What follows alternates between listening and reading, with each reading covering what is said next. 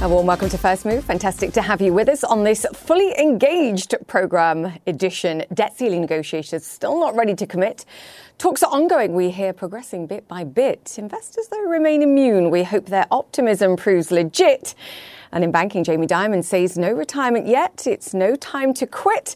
And a wedding in space, perhaps, if Jeff and Lauren see fit. The latest reports on the Amazon billionaire's bliss coming right up. And speaking of Earth orbit, we've got the author of the new book, When the Heavens Went on Sale, The Misfits and Geniuses Racing to Put Space Within Reach. It's an exciting and amusing, character-driven look at the new space age and the startups that are transforming the business of the final frontier, some of whom we've spoken to.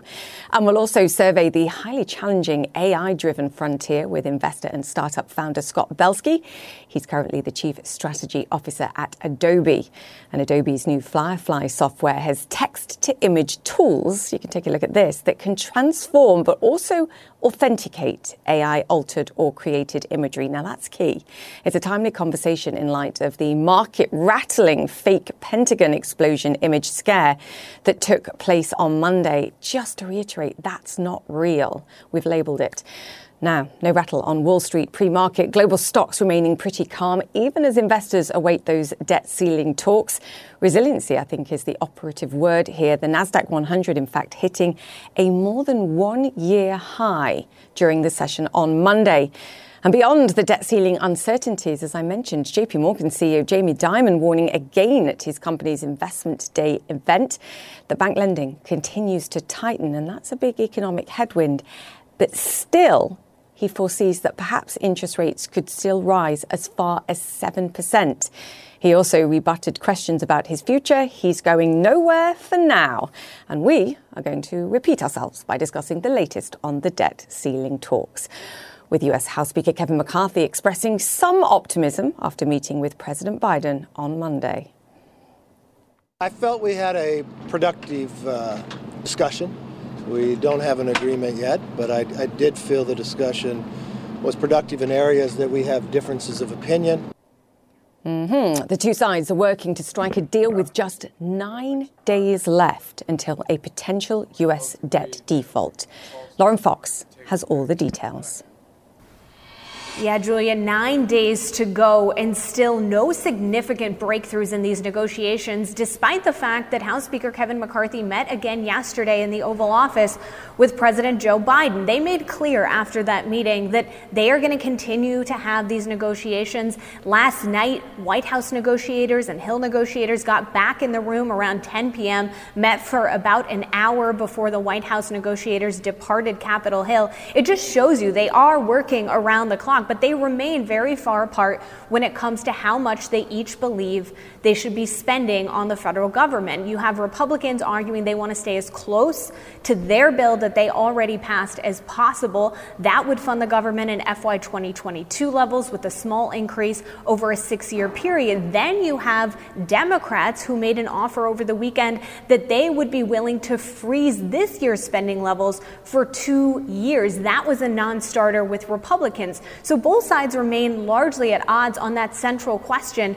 of government spending. That is before you get into some of the ancillary issues that they're dealing with on work requirements, on permitting reform, on clawing back some of that COVID money. Meanwhile, time is starting to run short. You have 9 days. You have potentially at least 3 days that this would take to get through the House of Representatives if a deal could be reached, and potentially even longer in the U.S. Senate. That just doesn't leave you very much time to figure this out. Julia? And for more on this, Matt Egan joins us now. Matt, good to have you with us. You and I have discussed in the past that investors generally meet this kind of brinkmanship with a big yawn, because I think for the most part, the assumption is that politicians wouldn't be stupid enough to allow the United States to ultimately default on its debt. But I do think perhaps a few angry calls from pensioners, 401k owners, even donors for some of these politicians might help focus minds. What do you think? I agree completely, Julia. You know, it's amazing how chill Wall Street has been about this debt ceiling situation. You know, the U.S. stock market, the S&P 500, is near the highest levels of the entire year. The Nasdaq is up by 21% so far this year.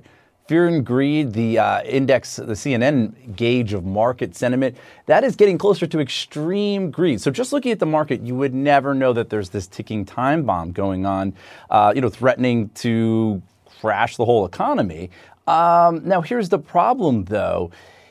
Congress in some ways is kind of like a toddler. And I've learned from personal experience that it's really hard to get a toddler to do anything that he or she doesn't want to do. You kind of have to make them want to do it. And so how do you get Congress to want to address the debt ceiling? Well, to your point, I think some market turbulence would certainly get voters and perhaps more importantly, donors upset enough to call their lawmakers and put some real pressure, light a fire underneath Congress. Now, no one wants to see, a market panic here because that would hurt the nest eggs of real people. But right now, we sort of have this feedback loop where investors are betting that this is just going to get taken care of, so markets are calm.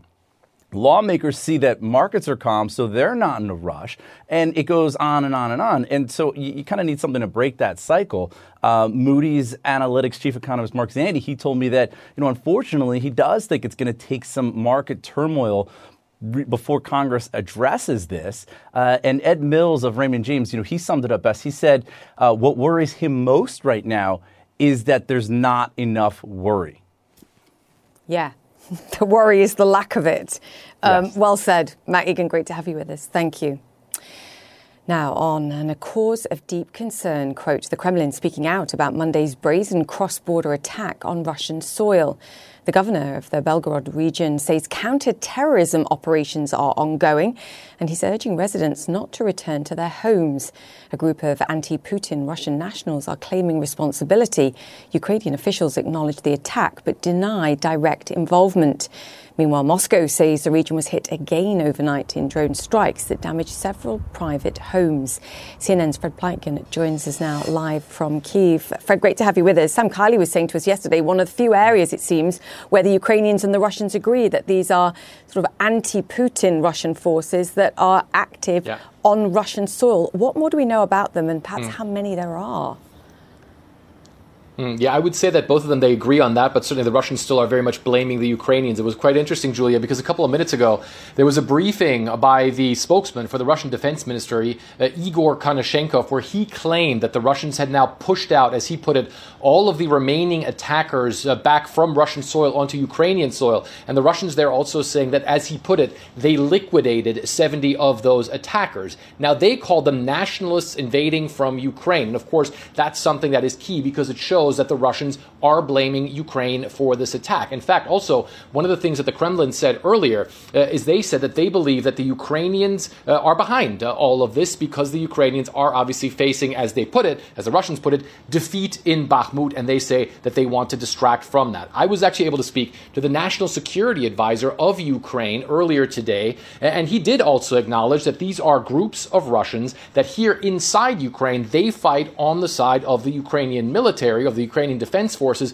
but inside Russia, they are essentially independently doing their own thing. So the Ukrainians are saying they are not behind this. They have nothing to do with this. They are saying, first of all, this shows that there are big divisions inside Russia and certainly people inside Russia who do not support Vladimir Putin. So the Ukrainians are essentially saying that they are not behind this attack. Of course, whether or not the Russians will believe that, it certainly does not appear that that at this point in time is currently the case. The Russians, for them, of course, this is something that is, I wouldn't necessarily say embarrassing, but certainly is a concern for them, as once again, there was a cross-border incursion that it took a very long time, if it is indeed over now, for the Russian security forces to actually come to terms with. In fact, that same governor that you were quoting before, he was also saying that the people there in that territory, who normally live in that territory, still have not been able to return to their homes. They are being urged not to go to their homes yet because those sweeps are still going on. So definitely, this is a big security incident that happened on the territory of the Russian Federation that Russia is blaming Ukraine for, but that the Ukrainians say they have nothing to do with this because these were Russian citizens operating inside Russia, Julia. Yeah, and a clear embarrassment for the Kremlin. CNN's Fred Pleitgen, live for us there in Kyiv. Thank you. Coming up now on First Move, bin or maybe bench those brushes. Adobe putting the art into artificial intelligence with no traditional art expertise required. A dog in a Santa suit, perhaps? that can be done. It's the only way Romeo would go in one anyway. We'll explain next.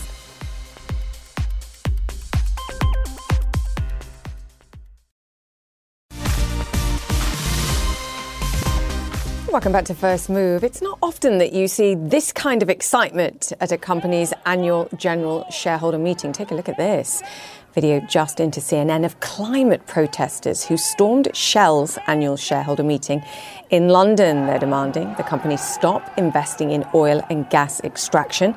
Security staff shielded the Shell chief executive and the firm's board of directors, as you can see here, and they ejected the demonstrators who clearly were in control for a portion of that meeting. Wow. Okay, now you're about to see, and what you're about to see is a fake image which caused some real confusion. This image, purporting to show an explosion near the Pentagon, was shared by multiple verified Twitter accounts on Monday, including an account falsely associating itself with Bloomberg News and a real major Indian TV network that was later retracted. Experts believe it was likely created using artificial intelligence. There was nothing fake, though, about the impact it had on the stock market, at least temporarily. Shortly after the images started circulating on Twitter, the Dow Jones average fell around 80 points between 10:04 and 10:06 Eastern Time in the morning, and then you can see a few minutes later they recovered. Joining us now, CNN's Donie O'Sullivan. Donie, at this stage, AI could do a better job than I'm doing of talking in straight sentences. But for those that are concerned about the overlay of artificial intelligence on social media, there's real concern here, and this story has everything. An AI-created picture of an explosion near a badly designed Pentagon, not the Pentagon building, a random verified Twitter account that shared it, and then amplified by Russia Today. Ouch. Yeah. I think it really kind of says a lot about, you know, the kind of current information or misinformation ecosystem we're all living in. Look, there's two big parts to this. One, as you say, is, you know, Twitter's verification process.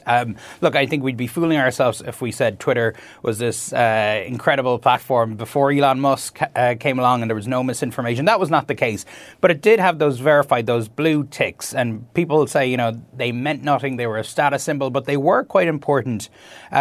For news organizations and also for just public services like emergency services, because what they meant was Twitter has verified the person who is running this account or organization that's behind this account is who they say they are. That's no longer the case on Twitter. You can get a blue badge now just by paying a few dollars a month to Elon Musk. And that is how this Bloomberg account, fake Bloomberg News account, started all of this yesterday. Now, it does look like this was a coordinated action because other verified accounts also shared the fake image at the same time. Then, of course, there's the image itself, which you can see there. A pretty badly AI-generated image. Experts have told us that it has all the signs that it was generated by AI. Folks that are familiar with Washington, D.C. or the Pentagon would recognize that that is not the Pentagon in the picture. But nonetheless, look, in the panic of the moment, with some verified accounts, a shoddy enough AI-generated image, it was able to have a real-world impact, at least in the stock market. Funnily enough, RT, Russia state media, happened to pick it up and then deleted their tweet.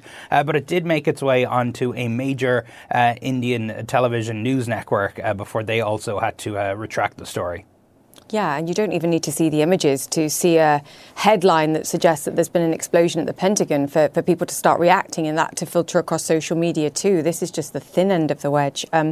Donie, obviously, this is one aspect. A second is the United States Surgeon General coming out today and talking about, and I'm going to get the quote right, a profound risk of harm for children, calling attention to the lack of research into the impact that social media has on our young people, wherever they are in the world, quite frankly. Yeah, and we also heard the Surgeon General speaking recently here as well about just an epidemic of loneliness in America, which, you know, I think social media is contributing to as well. I thought what was interesting about the Surgeon General's advisory today is it kind of turns the debate back a little bit onto the social media platforms, because for a long time, the social media platforms have tried to argue to say, well, there isn't enough research or evidence to show that our platforms are really harming kids. Part of this advisory today kind of said, well, we don't have a lot of research that says it's good for them either. And I think as it's outlined there, the negative impacts that this is having on teenagers is clear. But what really is going to happen off the back of this, it's difficult to see. We know the platforms are putting in place kind of timing, the restrictions on the amount of time that people can spend on the platforms. But, I mean, that barely works for adults, never mind children. Yeah, Eric Schmidt was saying to us last week that it changes the way people think. We don't understand why, but we know it does. And until we start to understand that, the limits simply aren't enough, in my mind. Donie O'Sullivan, great to have you with us. Thank you. Thanks, Julia. Okay, these are some of the negative consequences of image altered by artificial intelligence, though there can be huge creative benefits too. The software giant Adobe is making it easier than ever before to enhance images with lifelike effects. This is Adobe Firefly, a powerful AI-driven text-to-image tool. In a nutshell, someone with vision, perhaps, but without traditional artistic skills can unleash some serious creativity. Adobe says Firefly is one of the most successful product launches in their 40-year history, with over 100 million images created in the Firefly site since March. The company says it's handling AI images responsibly, though, by including a digital label identifying whether it was created by humans, was assisted by, or even generated by artificial intelligence. And here to discuss further, Scott Belsky is Chief Strategy Officer at Adobe. He's also Executive Vice President of Design and Emerging Products. Scott, fantastic to have you on the show. We have a lot to discuss, but let's talk about Firefly to begin. I think the beauty of this from a customer perspective is it seems to be incredibly easy to use, and the images, as we were seeing there, are incredibly lifelike. It's exciting. I mean, we're entering an era where people are going to be generally more creatively confident. People now will have the skills that they have the ideas to express themselves visually, which is exciting. And then for the creative pros of the world, they have tons more surface area of discovery. They save a ton of time. And ultimately, I think this will raise the bar of digital experiences generally that people create in Photoshop. And what feedback have you had? Because I mentioned 100 million images have been created since the launch back in March. That's a lot of creativity. Well, it's a lot, and it's fun to see customers, both new customers coming in and kicking the tires, so to speak. Sometimes novelty precedes utility for people. They just want to see, or sort of play and see how this works. And then some of our longtime customers are realizing that their workflows become far more productive, and they just can explore more little ideas that might become core parts of their workflow in the future. There's not been a sort of launch without complications. There's been questions over how the artificial intelligence itself, sorry, my teeth in gear, how the artificial intelligence has been trained, what images have been used and what's collected in order to create the imagery that you're providing, how that data is filtered for hate, violence, adult images, for example, and whether what's created can be protected in some way by copyright. Scott, I'm throwing it all at you. Tell me how you guys manage these things.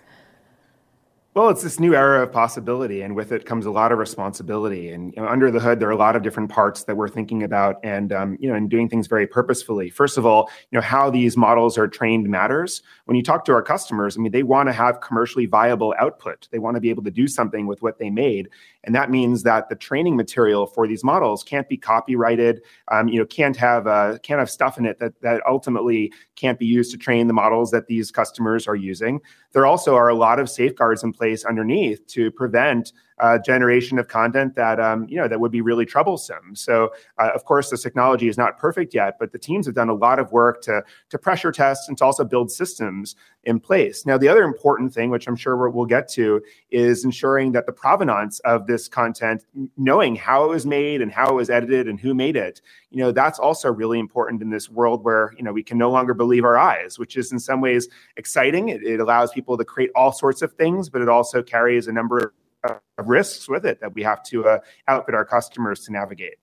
Yeah, you said it perfectly. We can no longer believe our eyes. And in some ways, that's incredible for the images that you can create. It's a huge problem in an example like we saw yesterday with a fake image of an explosion at the Pentagon. Scott, knowing that you were coming on to have a conversation with me today, what did you think when you saw that? And I think you highlighted the point that there has to be some distinction online of what has been enhanced or created by artificial intelligence versus not. Well, I think we're entering an era where, instead of this notion of trust but verify, it's going to become verify then trust.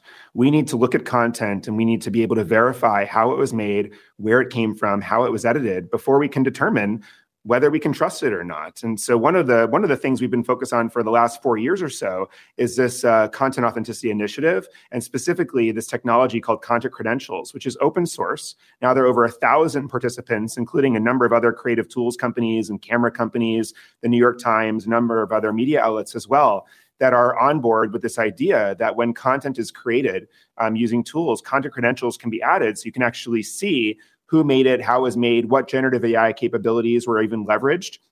And all of our products that incorporate Firefly add content credentials to media by default. And so this idea is in the future, when we see these sensational images or scary images, and we need to now determine whether we can verify this content before we even trust it or share it or report on it, our hope is that content credentials becomes kind of a mainstream part of that narrative and that decision-making.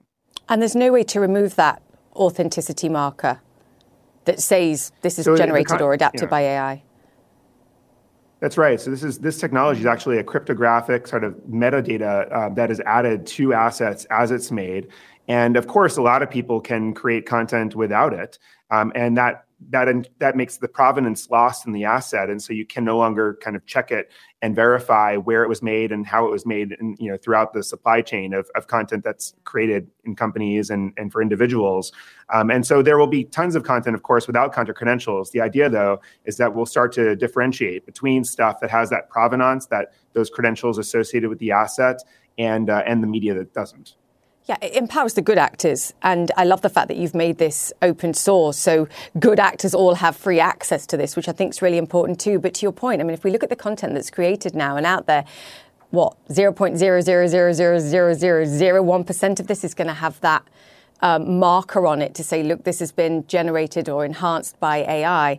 To your point, do you think that's enough? Because soon we'll be able to look at this and go, OK, well, this is not verified. And therefore, to your point, verify before you trust versus trust but verify. There's just a lot of content and not a lot of time. Yeah, I think it's a great point. And this is also a part where we're going to have to kind of evolve in the way we look at content and interpret content. I remember hearing the story of when the radio was first kind of mainstream and people started hearing, when people tuned in and heard War of the Worlds being done on radio, a lot of people were like, oh my gosh, the world is ending. And then, of course, people learned, wow, there's this thing called fiction and on radio that's going to be pervasive. And then people start to ask that question, wait, how do I actually trust this? How do I actually know this is real before I react to it? So that's some conditioning that we all have to get used to as this technology becomes more pervasive.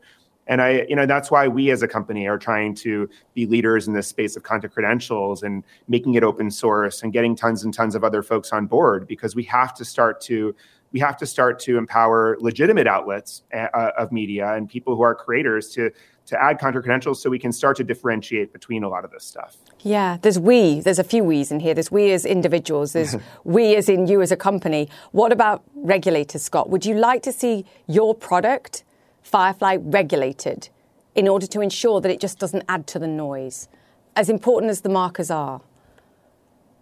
Yeah, no, I think that first of all, the governments have to be involved in this conversation, and we're working with the U.S. and the EU and the UK, and we're one of many companies that's having these conversations right now.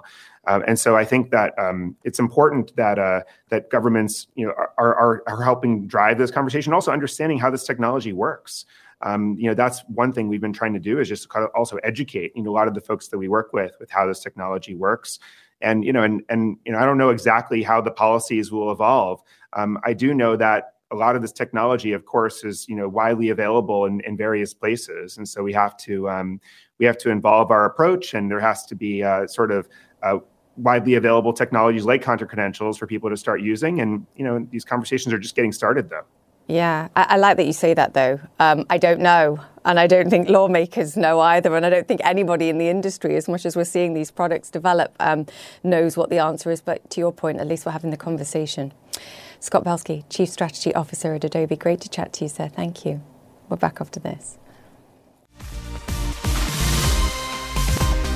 Welcome back to First Move. U.S. stocks are up and running on Wall Street this Tuesday, and a little Tuesday turbulence as we await the latest developments in those debt ceiling talks. Just 9 days left to go before the U.S. could run out of the money to pay bills and then default on interest payments on its debt. That's a worst-case scenario. Stock markets remain, though, relatively calm despite the uncertainties, but plenty of volatility in the bond markets, with yields on one-month U.S. Treasury surging by more than 5% in the previous session. That denotes nervousness. Now, Washington watcher and friend of the show Greg Valliere saying in a note today that we're only halfway to a debt ceiling deal, but that an important agreement on spending caps might be in sight. He said that could increase the chances of an overall agreement. So signs of optimism there from Greg. Now, the crew of the AX-2 mission are nearing the end of their first 24 hours aboard the International Space Station. Here they are, climbing out of their SpaceX capsule, floating out, actually, a couple of hours after it docked with the International Space Station. This time yesterday, the crew, which includes 3 paying customers, is the second all-private mission to the International Space Station and marks our new space age, which has been defined, I think, by a bunch of very excitable billionaires, but also includes a whole wave of innovation and creativity that has grown outside the influence of the traditional government aerospace complex. And that's something our next guest understands very well. Not only did he write the biography on Elon Musk, Tesla, SpaceX, and the quest for a fantastic future, but his latest bestseller profiles 4 trailblazing startups: Planet Labs, Astra, Rocket Lab, and Firefly. Ashley Vance is the author of the new book, When the Heavens Went on Sale, The Misfits and Geniuses Racing to Put Space Within Reach. Ashley, fantastic to have you on the show. You can be a genius and a misfit, quite frankly, and I think we've seen a bit of that. Welcome. The book begins with the SpaceX team, and it was many years ago on what feels like a desert island. It was actually the wrong island, launching rockets and I think losing a bit of hope. I think the beauty of this book is it's character-driven, it's funny, it's amusing, but it's also helps you understand, I think, that it's just way bigger than the quest for Mars and the moon. There's a lot going on. Absolutely. Yeah, I mean, this book really goes away from the governments of the billionaires to look at what I describe as the Wild West of space. And it's this focus on the area right above us, low Earth orbit, which we are filling with thousands upon thousands of satellites very quickly and ushering in this whole new era of commercial space. You talk about, and I mentioned 4 companies operating in lower Earth orbit in particular, and some of those names will be familiar to my viewers. Planet Labs CEO Will Marshall features in the book, and he's been on the show as well. Different characters, different motivations, I think, and no real understanding, at least in the beginning, and you portray this so well, of really what the commercial or the financial opportunity is. What do you see as the driver? Like, what connects these individuals? Well, I think they do come at it from different approaches. Will Marshall, like you mentioned, he's this idealist. He wants to study the Earth with imaging satellites. There's a guy, Max Polyakov, who's this Ukrainian behind Firefly. He sort of had the Soviet space program in his blood. His parents worked on it. I argue in the book, that we have these idealistic, these passionate motivations that have been in space for a long time. But some of this is changing, and it is now just becoming a capitalist exercise to try and make money. And so I try to document some of that shift. Yeah, and it's very amusing as you do it. There's sort of, as you portray, sort of a preoccupation with building rockets, and clearly bringing the cost of rockets down has been fundamental, I think, and essential. But to your point, where the money is what we're talking about with satellites in lower Earth orbit. Yeah, it's funny. Everybody wants to make a rocket. There's not much money in it at all. We can digest that. There's a lot of men there, too. Yes. And this is like what the venture capitalists want to fund. They just want to have a rocket. But, even for SpaceX, which is the best at flying rockets, I mean, the value of the company is tied up in its Starlink space internet system. This is like a telecommunications data system. And that's where the money is. And we're seeing the rocket companies evolve to pick up more of these tasks as well, and all of these businesses overlap now. But exactly where the business case makes sense is still to be determined. But you know, Planet Labs came to my attention through Microsoft when they were taking photographs in Ukraine and potentially providing imagery that would be used in war crime trials, for example, or whether buildings are inhabitable and can be made inhabitable and how quickly. They have a constellation of satellites that you describe as being eyes in the sky, effectively, all over the world. I mean, this is technology that the United States government, that China, that Russia doesn't have too, is this dramatic evolution of power, commercial or otherwise, to the private sector. And we've seen this huge shift that's taken place very rapidly. I mean, this is what I wanted people to know. From 1960 to about 2020, we put up 2,500 satellites. In the last 3 years, that's gone to 10,000. It's going to go to 100,000. And almost all of those are commercial satellites, whereas, the past it was government scientific stuff. And so this balance of power is flipped very quickly. It has some risks to it. In the case of Planet, we also saw images leading up to Ukraine of Russian troops amassing on the border. So we sort of had this level of truth that's not controlled by a government. And I think it's this new, very exciting era. We're going to have to figure out how to manage all of these satellites, but we're going to be, just awash in new information and communications, the likes of which we've never seen before. Yeah, it's funny. I've read just about every interview that you've done on this book, and you've always mentioned this statistic. And to reiterate to my viewers, the potential in the next 10 years to have 200,000 satellites in low Earth orbit compared to 2,500 that we had. I mean, this is a mind-blowing statistic. So I can see that it's something that for you is just, and for all your experience of writing and understanding this sphere and this particular space, and space age, the time that we're in. What does that mean, Ashley, to you and to these individuals? Well, I mean, like I said, it's very exciting for me, and I think most of this stuff is optimistic. I just didn't think people were paying attention to what's going on. These numbers are just sitting out there. The rockets are going off all the time. I think because commercial space had been this thing that people had chased for a while, and we had a few false starts, so I'm not sure people really understand, and maybe they see a SpaceX launch every now and then, but this is like a worldwide race. There's rocket companies everywhere. There's satellite companies everywhere. Whatever reality used to exist with a handful of governments controlling all this stuff is definitely over. And so, I wanted people to, before it's kind of too late to talk about some of these things, to have a discussion and just see how this business was built and the very exciting characters in it, far, far beyond the billionaires.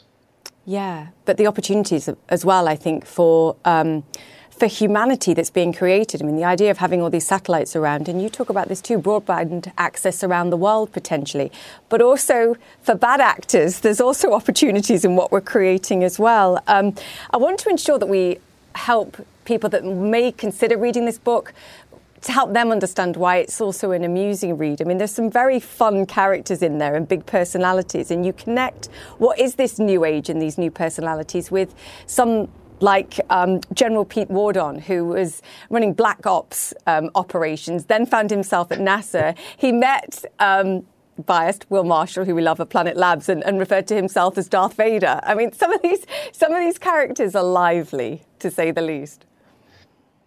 Absolutely. I mean, that's what really drew me into doing this in the first place. These people were sort of larger than life and unexpected. I think most of the space stories we've ever heard, it's always our best and bravest, pilots and our smartest engineers from MIT and Ivy League schools. And it seems a bit buttoned up. And the reality of commercial space is quite different. I mean, you just have high school dropouts. You've got welders from Texas, a lot of young 20-something military people. It's a new cast of characters. And actually, and I don't want to bring it back to the billionaires, but I'm going to. And that's the thing with Elon Musk, because dramatically successful. But some of these characters, you're sort of looking at them and you're saying, these guys are responsible for putting satellites and rockets into space. And at times, their personalities, I'm not sure whether I want to be trusting what they're doing. Just in the last 24 hours, we had an AI, we think, altered image of an explosion at the Pentagon. It wasn't real. It was retweeted by a verified Twitter account, and we've talked a lot about the complexities of this on the show and the challenges. At the same time, a SpaceX Crew Dragon has landed at the International Space Station. It's like the two greatest extremes of whoever and whatever Elon Musk is. Ashley, you know him best. You think and have said Twitter's a waste of his talent. What do you make of what we're seeing?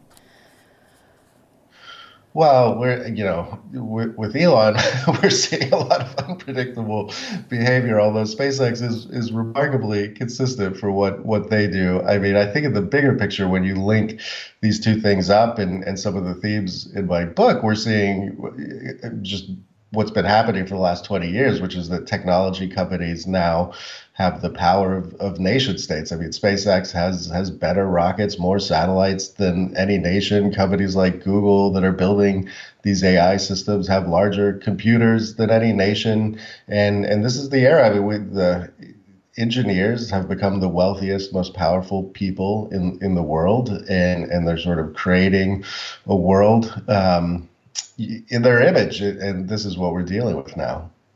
Are we safe in their hands, Ashley? Wow, it's a big, bold question. It's my job. It's interesting because if we look at something like Ukraine, where SpaceX was supplying the Starlink internet system and still is to the Ukrainian military and government. Again, this is a company that has the power of a nation state and is at Elon Musk's, sort of whims. There were times when he wanted to pull the system away because it was expensive and there was nothing to replace it. So I think this is what I argue in the book as well. We're just in for a very chaotic time when traditional power structures are getting turned upside down. I tend to be an optimist overall. Maybe it is naive, but I travel the world looking at technology, and I just always come away fairly optimistic at what's coming. Yeah, I'm optimistic about the technology. It's the handling of it and the use of it that makes me very cautious. To my question, actually, very quickly, didn't he threaten or at least consider suing you, Elon Musk, by the way? Perhaps it means he loves you. For a time. We've patched things up. Okay, you're over that. Just thought I should mention. Ashley, great to chat to you. Thank you so much. And it's a fun book, When the Heavens Went on Sale. Ashley Vance there. Welcome back to First Move. This hour, jailed American journalist Evan Gershkovich is expected to appear in court in Russia for a hearing on extending his pretrial detention. The Wall Street Journal reporter was arrested in late March and accused of spying, a charge the U.S. government and the Wall Street Journal strongly deny. CNN contributor and former Moscow bureau chief Jill Doherty joins us now. Jill, we are now, I believe, expected to see him. As I mentioned, he's been in prison for 2 months. So I think, firstly, very important to see just simply how he's doing physically. But can we expect, and is it safe to assume, that his pre-trial detention will be extended? Well, judging by what's happened so far, Julia, I'd have to say yes. Unfortunately, he's already been denied bail. They've offered bail to get him out, at least into house arrest instead of being in a prison. Conditions in Lefortovka prison are not good. And, the concern obviously is for his health. But if you look at what's been happening since he was arrested, there are really bad signs. I mean, they have refused, the Russian government or the prison system has refused consular access. That means that U.S. diplomats who want to see him and assess his situation and talk with him have not been allowed to do that, except I think it is once so far. And even the reasons that the Russian government has given for denying consular access are things like the last time it was, Russian journalists who were covering the foreign minister's trip to New York to the United Nations didn't get their visas. And that, of course, raises the question, what does that issue have to do with a charge of espionage? So it's a very difficult situation. And speaking with diplomats who know the case and have dealt with previous cases, they say that at every turn, Russia is slowing down the process deliberately to drag this out for whatever their purposes are. Leverage. Jill Doherty, thank you so much for that. We'll see what happens later this hour. Welcome back to First Move. And wedding bells for a billionaire. A source telling CNN that the Amazon founder is engaged to his partner, Lauren Sanchez. The couple have been together since 2019. No details so far on how the engagement happened or who asked who. Chloe Melas joins us now. Chloe, that was not what was written. Congratulations to Mr. Sanchez. This really is a meeting of equals. And you obviously had the chance to sit with them together. And I remember watching that interview that you did with them and thinking, You know, I was caught off guard, Julia, by the announcement of the engagement.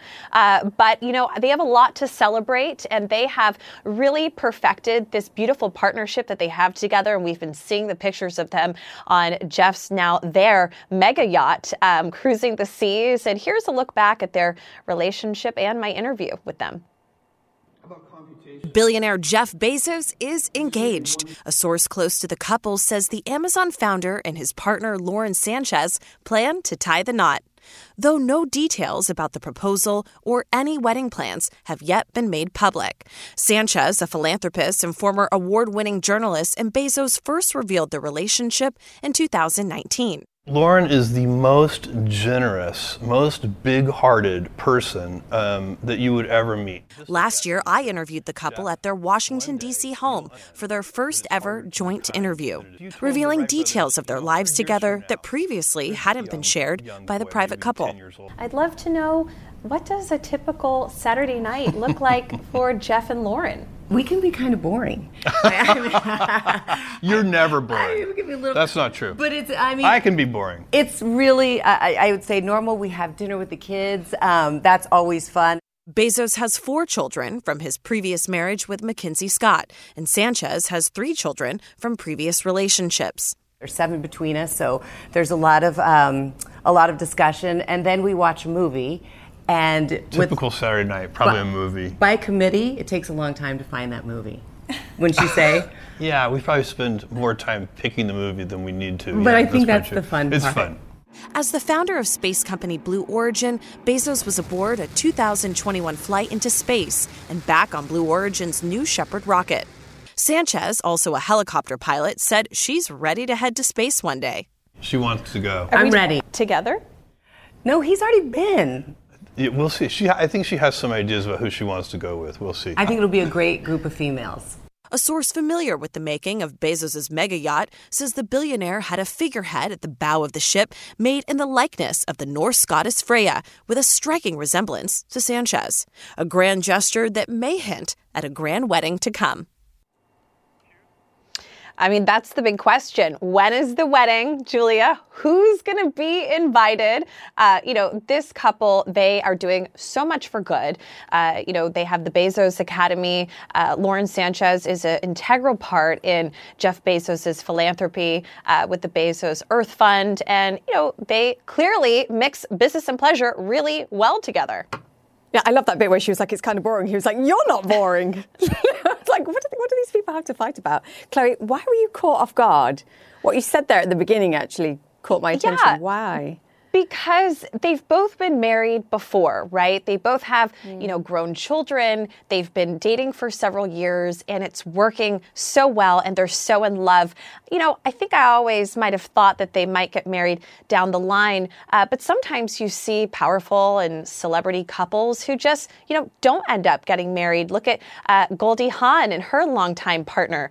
So I think that, you know, you don't always see them walk down the aisle, but they are so in love. I got a chance to really see them off camera.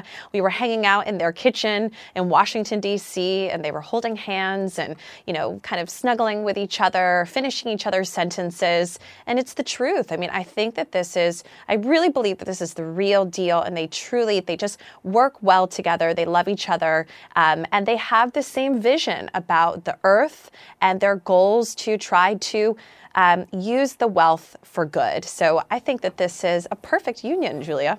Yeah, it's funny, isn't it? I was just thinking as you were saying about all the reasons why it works. In that case, why not get married? There's sort of a traditional feel to that. If you think you found the right person, get married. Are they going to get married in space, Chloe? That's the question. She didn't seem that happy with that idea, did she? She was like, I want to be with the girls. Maybe they're going to get married on the moon, right, with his new contract, right? Long engagement. Blue moon. Yeah. We want the details. Yeah, we want the details. Well, I will be getting them. You know me. So I'm like, stick with me and I'll get you the details. I have all confidence in you getting the details and getting them first. Chloe, we wait and see. Thank you. Thank you. Chloe Mellors there. Thank you. That's it for the show. If you've missed any of our interviews today, they'll be on my Twitter and Instagram pages. You can search for @JChatterleyCNN. Connect the World with Becky Anderson is up next, and I'll see you tomorrow.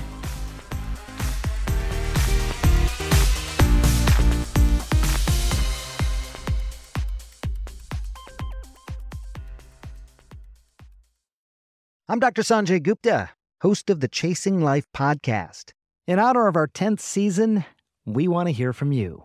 Leave us a message at 470-396-0832 and tell us how you chase life. It could be used on an upcoming episode.